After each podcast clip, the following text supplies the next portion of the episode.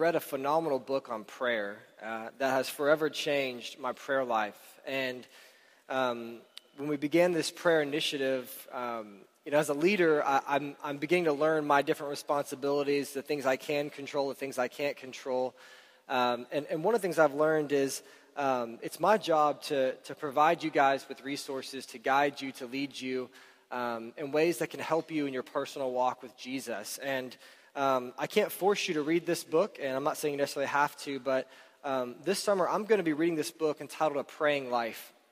And in order to make it as easy as possible for you to go through this with me, to read through it, we're not going to do a plan. We're just going to read through this together. Um, all of our staff and leadership are going to read through it together as well. Um, I bought a bunch of copies, and they're in the Welcome Center in the front. And um, as a church, we paid $10 for them. And so if you would like one, um, it's only $10. Uh, if money is an issue, then let us know. We'll get it to you for free. Uh, we just want this to be something that you value. And we've learned that when we give stuff away for free sometimes, um, people just kind of take it and don't do anything with it. And so um, we as a church have paid for this. They're back here. Um, that can be $10. And, um, but let us know if, if money is an issue. But um, even the first chapter in this book alone, um, I actually reread it a couple weeks ago. The first chapter alone almost brought me to tears because of how honest it is about the struggles of prayer. And, and you try to pray and things get in your way. And so I just want to provide this resource to you as your pastor to, to learn to grow in this as we grow as a church in prayer this uh, summer. And, and now I want to ask a question. And it's a question that I mentioned a little bit earlier. Why do we sing songs every single Sunday? And I find it odd that we don't talk about this probably enough. I mean, when you think about it, this is the main gathering of our church every single week, okay? In any church, the biggest gathering is the one, obviously, where the most people come to. And obviously, whatever you do during that time is probably pretty important and meaningful. And so we have a sermon, we preach God's word, we, we read scriptures because it's important. But literally, almost a third of every time we gather, we're singing songs together. And we'll say things like, well, we sing songs to worship God. That's what we'll say, to worship God. But we never go much farther past that statement. And I wonder if it really ever sinks in as to exactly why we are praying.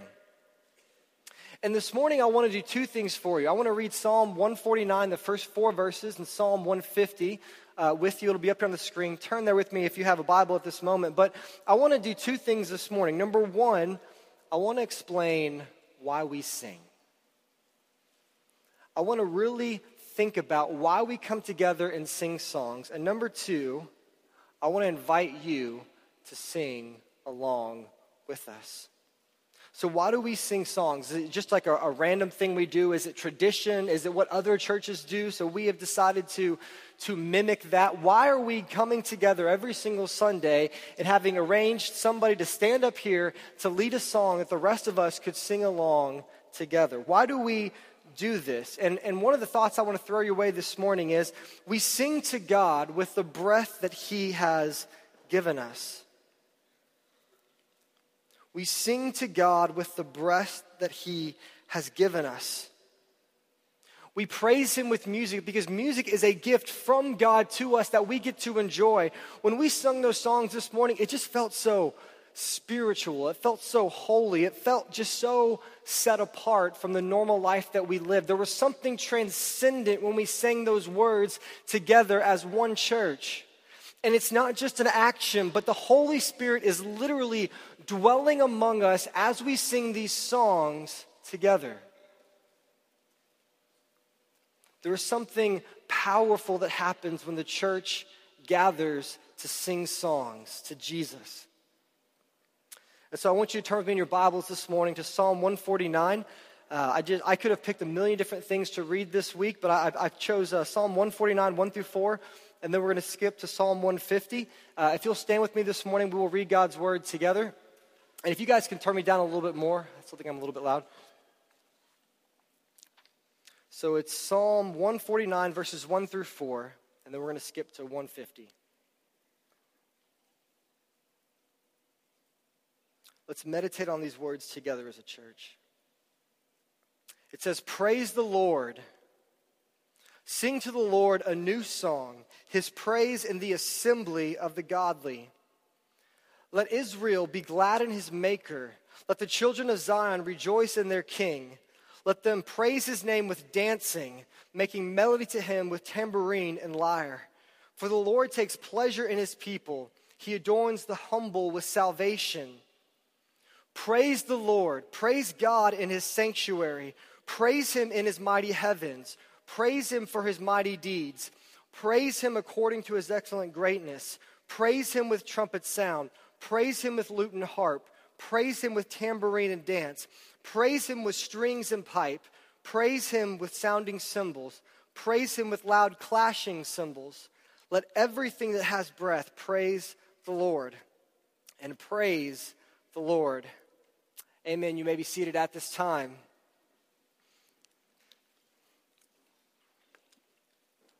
So, when I chose to do this song this week, um, my best critic, my wife, asked me, Why are we doing this psalm? Okay?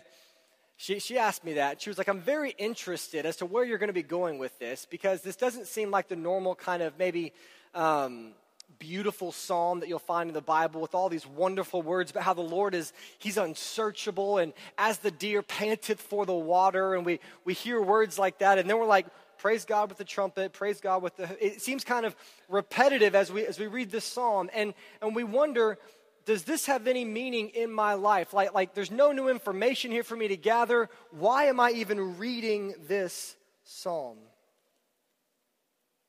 But what Psalm 150 shows us is that praising God often requires music and often requires our participation together.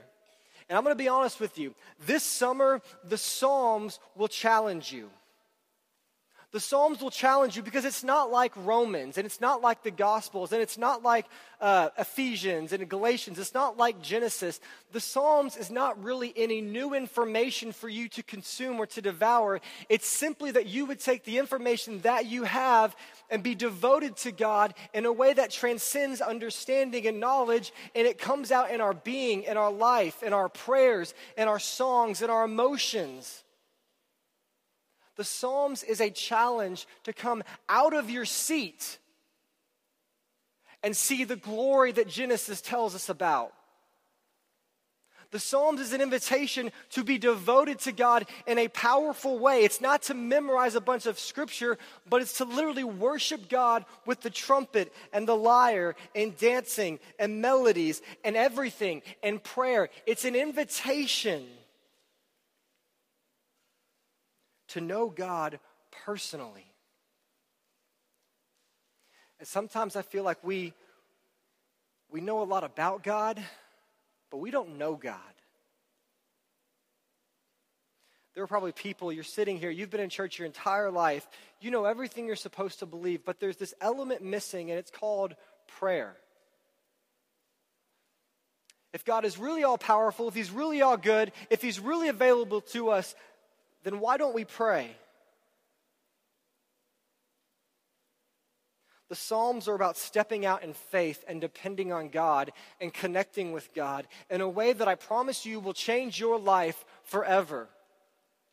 Outside of the simple gospel message found in Scripture, there is no book in the Bible that has changed my life probably more than the Psalms. Because I knew all the answers. I knew everything. I knew what I believed. I knew the, about the atonement. I knew God created the world. I knew it was awesome, but there was this thing missing in my walk with the Lord.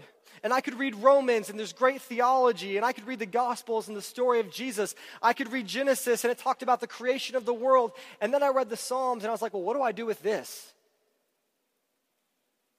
But the Psalms are different. They're an example for us to follow.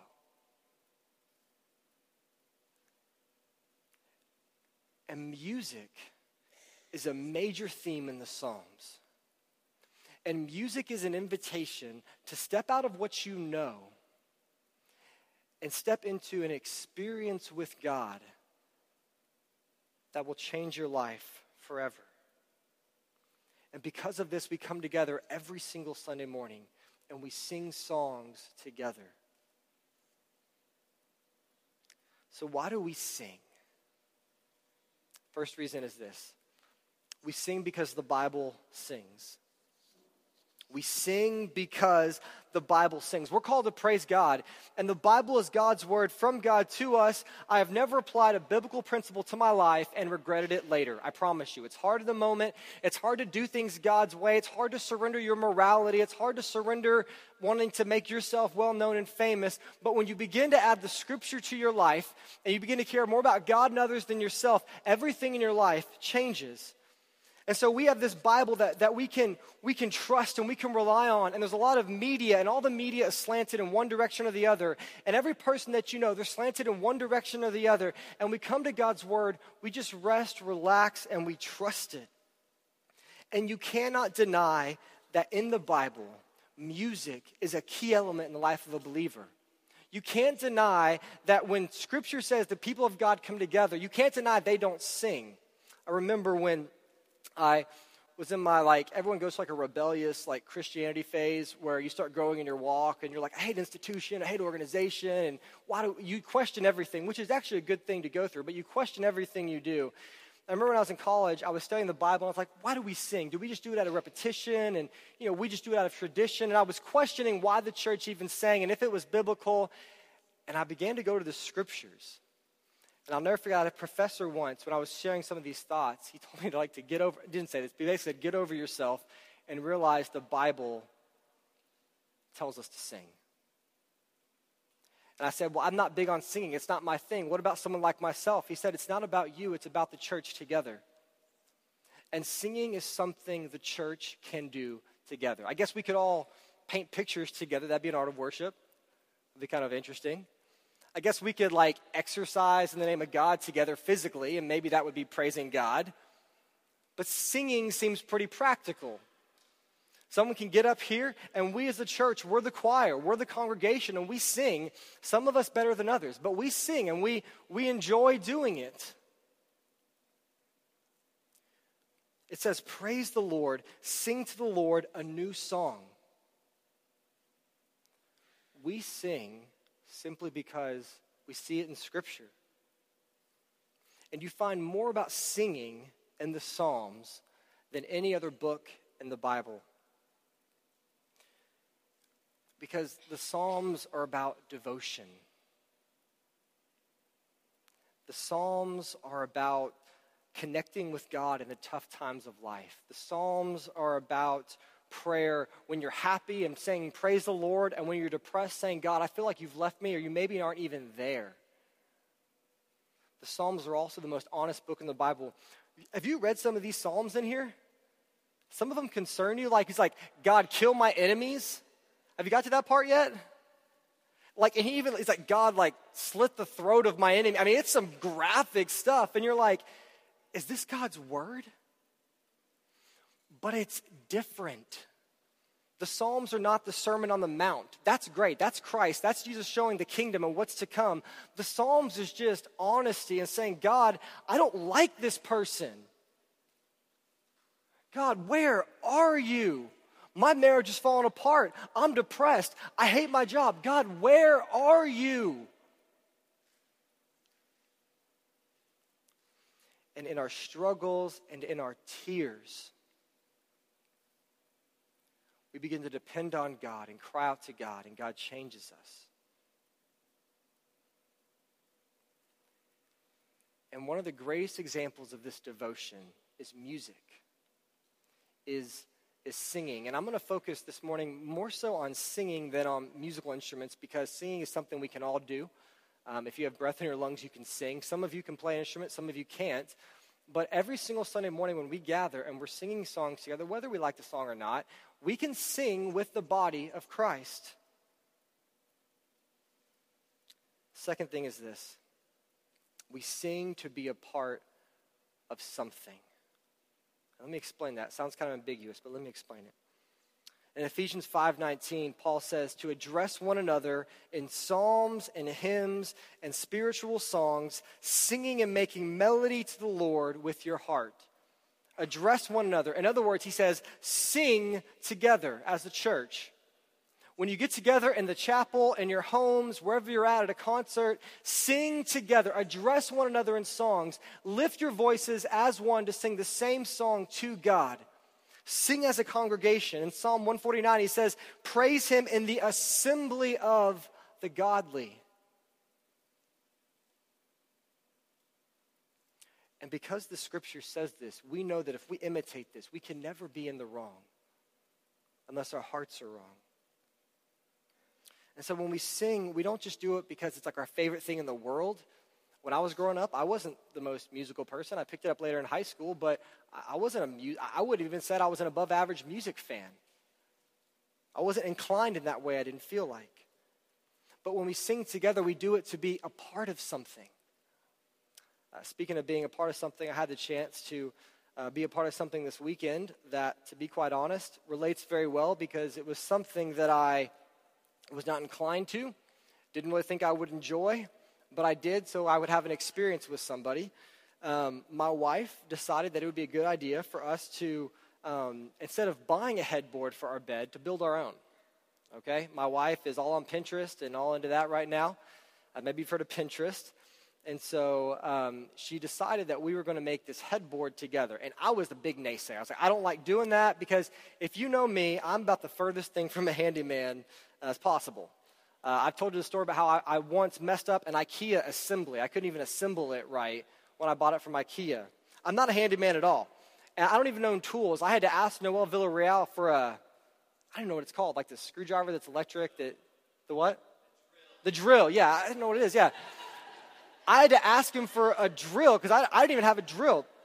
And so we're going to do this thing, and, and, and she's got this image in her head, and I was discouraged because, like, you know, we're not any good at this. We can't do it, it's horrible. And every step along the way, I was looking for an excuse to get out, right? When people are looking for excuses, it's honestly a heart issue usually. And so I was like, uh, well, we started going to Home Depot and we're buying the wood. I'm like, this is too complicated. We're going to mess it up. We're going to get the wrong sizes. And we had to get that guy to cut it for us. And then we started staining the wood, and I was like, we can't do it. It's going to dry the wrong way. I was making every excuse in the book. And I, then I was like, if we don't put it together exactly perfect, it's not going to work. It's going to be like lopsided, and that's not going to be good. That's not going to be encouraging. And eventually I got to the point where I said, you know what? I'm not good at this. I can't do it. I will do whatever you want. I'll buy you the stuff, but you just build it yourself, baby. That's your passion. That's what you're into. That's your thing. She said no. She said that was not acceptable. Because, in her words, and maybe you can relate with this, um, it's about the experience of doing something together and creating something together. She wanted to have that experience with me. She wanted us to make a memory. She wanted us to be a part of something together that was outside of ourselves. And so we made it. And it looks awesome. You can't see it. Isn't that cool looking? Isn't that cool? Our room's not normally that clean, but we cleaned it up for the shot, so. And you'll be excited. I didn't post it on Facebook because I want to share it with you guys first. So, your congratulations. I love you guys. So, I want you guys to have the first sneak peek on that one. So, But the thing about it was, I was so focused on my preferences. I was so focused on my talents and, and what I was good at and if you're not careful, you will be a slave to your talents and you'll be a slave to your preferences and you will create this box in your life and you'll never walk out of it and you'll never experience anything else that's new or good because you just think you don't like it or you're just not into it or that's not your thing. And I would not have this wonderful headboard if it was not for the fact that my wife convinced me not to do something that I loved, but to be a part of something with her, to be a part of an experience. And some of you are like this when it comes to music. You're like, that's not my thing. I'm not a good singer. That's not my talent. I don't like that song. That's not the way I, I'm, I'm used to it. Or that song's too old. And we've got all these excuses. And the reality is, yes, there's preferences. And yes, we've all got our thoughts. And I could tell you every song we sang this morning, and I could rank how much I liked each song and the ones I didn't like, the ones I did like. And I could tell you that. But I was singing a song with you all.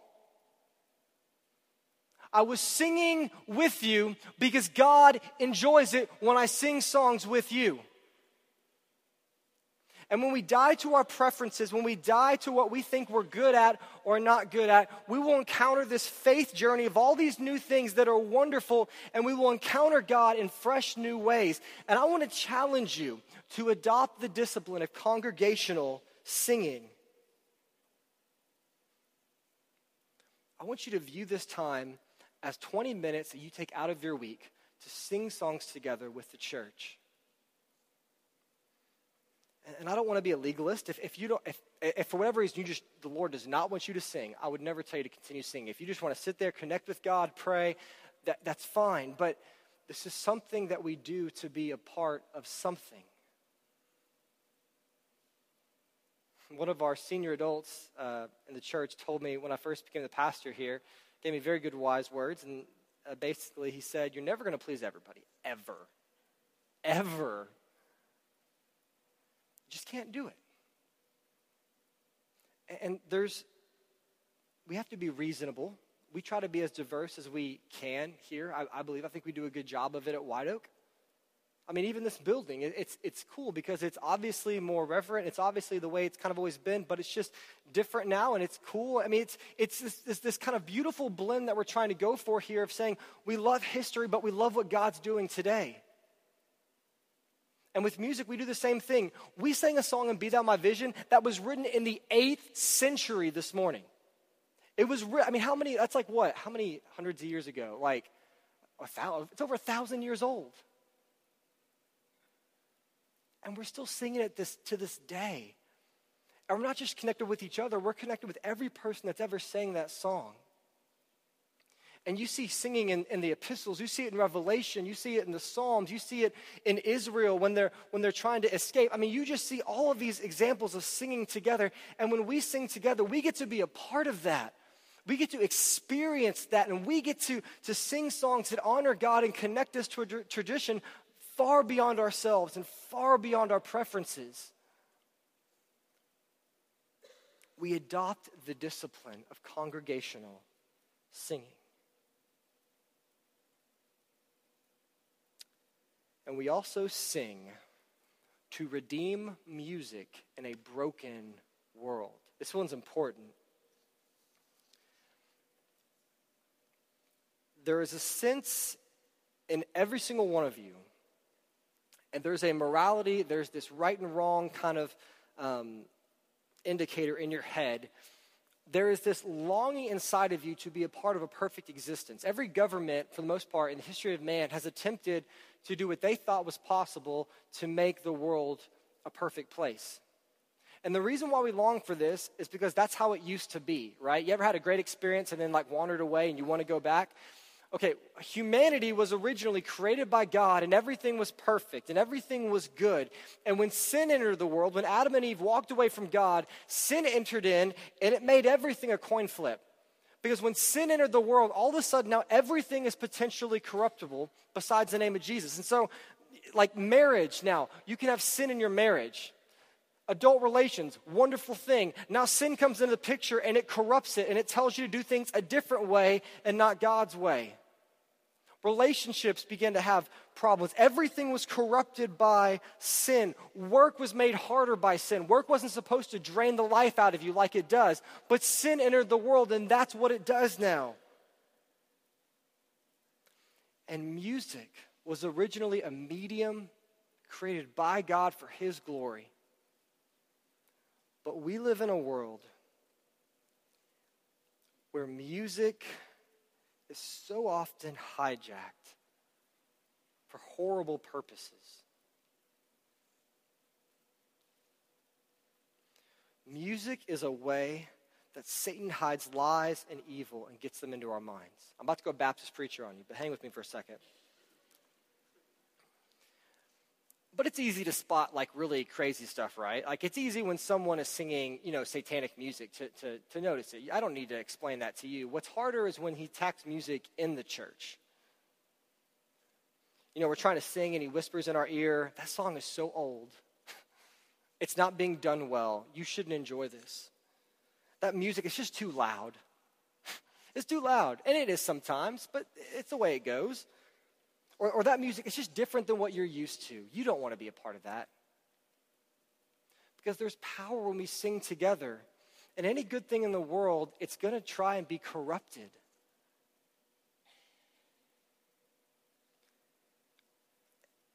And very rarely will a negative attitude be from God. It's often from the enemy. Some of us play the righteous anger card way too often, okay? Play that card way too often. We sing because God likes it. There's a song that a lot of you are probably familiar with talking about redeeming music, and uh, it's called The Highway to Hell, or Highway to Hell. It's a ACDC song. And the funny thing about that song, and most of you probably know it, it's a famous song in our culture. Uh, probably if they had sung that song in like a really heavy metal, evil sounding tone, a lot of people wouldn't have liked it, right? But it just gets set to like a really upbeat, happy, kind of nostalgic tone. And everyone, millions of people across the world are singing, I'm on the highway to hell. Makes you cringe when you hear it, right? And I don't think we realize the power in music and how much it impacts us and how much it, it curbs the way that we talk and think and, and all the things that it does to us. And I'm not saying all secular music is bad. That's not what I'm saying at all. I'm just saying there's certain songs that you don't realize are really negatively impacting you. I believe oftentimes when lyrics are just too blatantly messed up and crazy to be said, they just get put in a song. It gets on your lips that way by being put in a song. You're, you're singing it and it's catchy.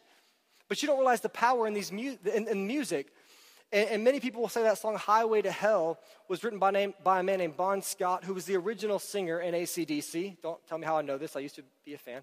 Um, and, and the song is actually written, supposedly they say, about a certain highway that the singer would ride to go from his house to the local pub that he would always go to to party and get drunk and do crazy stuff. And it was written about this highway because it was kind of dangerous and it was kind of what they referred to as the highway to hell. And in a moment of irony, six months later, he's found dead in his car. And they said the reason why he died was alcohol poisoning. That song described the end of his life six months after he released it. He didn't even get to be a part of the fame of the song.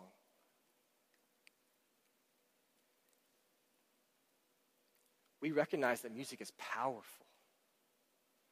You ever heard a song that just like absolutely moved you? You ever, you ever had that experience where you're, you're, you're in the middle of like a time of worship and it's just the most awesome thing ever? I don't forget the first time I was at this like conference and I'm like in the room with like, you know, thousands of people in the stadium, and we're singing songs to God, and I, I just, I teared up. And it was the most beautiful thing I'd ever heard. It, it just felt so right. And I love how we sing songs as a church because we take something that's so powerful and we use it to build us up, to encourage us. And, and I don't think music necessarily possesses us, but I think music sets the mood in our life. You know, like when I mow the yard, I don't flip on like Boyz II Men, right? Like I, when I'm mowing the yard and I'm trying to do chores, I flip on some kind of upbeat music, right? Because I'm doing something. You know, when you exercise, you don't exercise to like, you know, super mellow acoustic music. Maybe you do. But you listen to kind of upbeat stuff, right? When you go to a restaurant and it's a, it's a romantic place, you know, they're not bopping one direction, you know, because that would be distracting in pretty much any setting, but it, it would be really distracting in that setting specifically. It's just powerful. And we realize that. We acknowledge it and we redeem it for God's glory. There's a story in the Bible of a man named King Saul.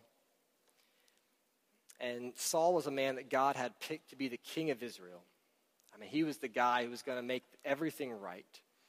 Started off well, things ended well, like presidencies today. It's very similar. Starts off good, hope and change, and then by the end, everybody hates you. And the next president will be the same cycle all over again. And there comes this point in his life where he's so depressed, he's so down, he's so plagued by an evil spirit that he calls for his servants to go find someone to play music for him that it might heal him or that God might heal him in that music. You ever had music heal you? It happens, right? Like, like it's powerful. And so they go find this guy named King David, who writes a lot of these Psalms that we're reading this summer. And David comes in, and it says that David played so well and was so pleasing to Saul that the harmful spirit departed from him. It says Saul was refreshed and was well, and the harmful spirit departed from him. When we have a tough week and we gather together and we say, Jesus paid it all, all to him I owe, we should view that as we sing it together as a healing thing for us, as a time to recenter ourselves on God and his purpose for our life. We don't just sing out of tradition. We lift our voices together, and we will do it most likely for every Sunday until Christ comes back. Because Scripture tells us to. Because we get to be a part of something. And because we are called to be people, to be people who redeem things for God's glory in this world. And if I uh, may make one more final appeal to capture your heart for music and for praising Christ's name in it, I saw this video that I'd like to share with you here in a second. Um, it's a really famous video online, and it's basically this guy who photographed the sky for seven days on the highest mountain in the country of Spain. And supposedly, this place is maybe the best place in all of the world to film the sky. And so, this guy named TSO Photography, or that's his company, he climbs up this mountain. Takes him almost a week, supposedly, to climb up the mountain. And in the seven days that he's up there filming the sky, because it's wonderful footage, he only sleeps for about 10 hours the entire week. And the headline of the article that was all over the internet this week says A man filmed heaven for seven days, and what he saw fills us with joy. And, and this video that we're going to watch, I, I want you to, to see the beautiful images, and it's going to be as good quality as we can get here on the, on the screen. But I want you to watch these images. And I want you to hear the music that is being played with it. And all I ask is that you allow yourself to have your affections stirred for God and for how great He is. And as we read the Psalms this summer, that's what we're trying to do. We're trying to be devoted to God in all of our senses, in every way.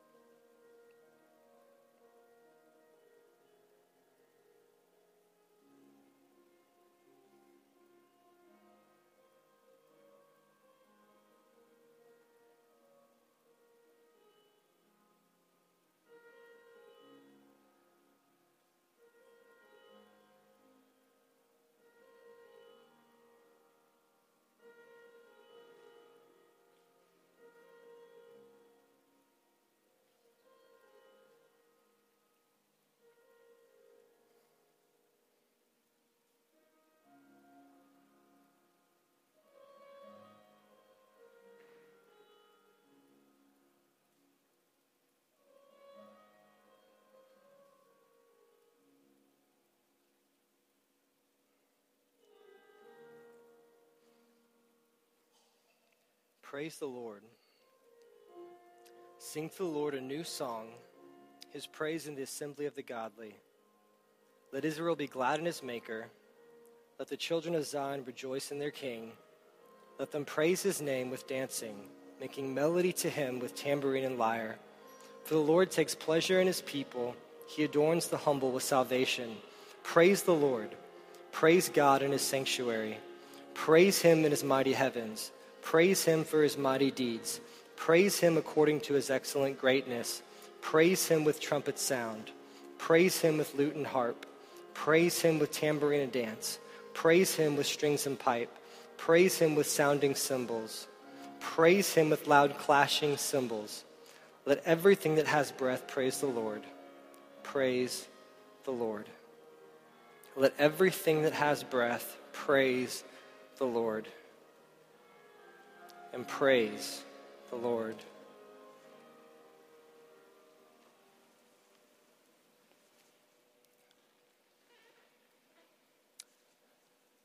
God is so wonderful and He's so great. And it's because of that that we sing. Pray with me.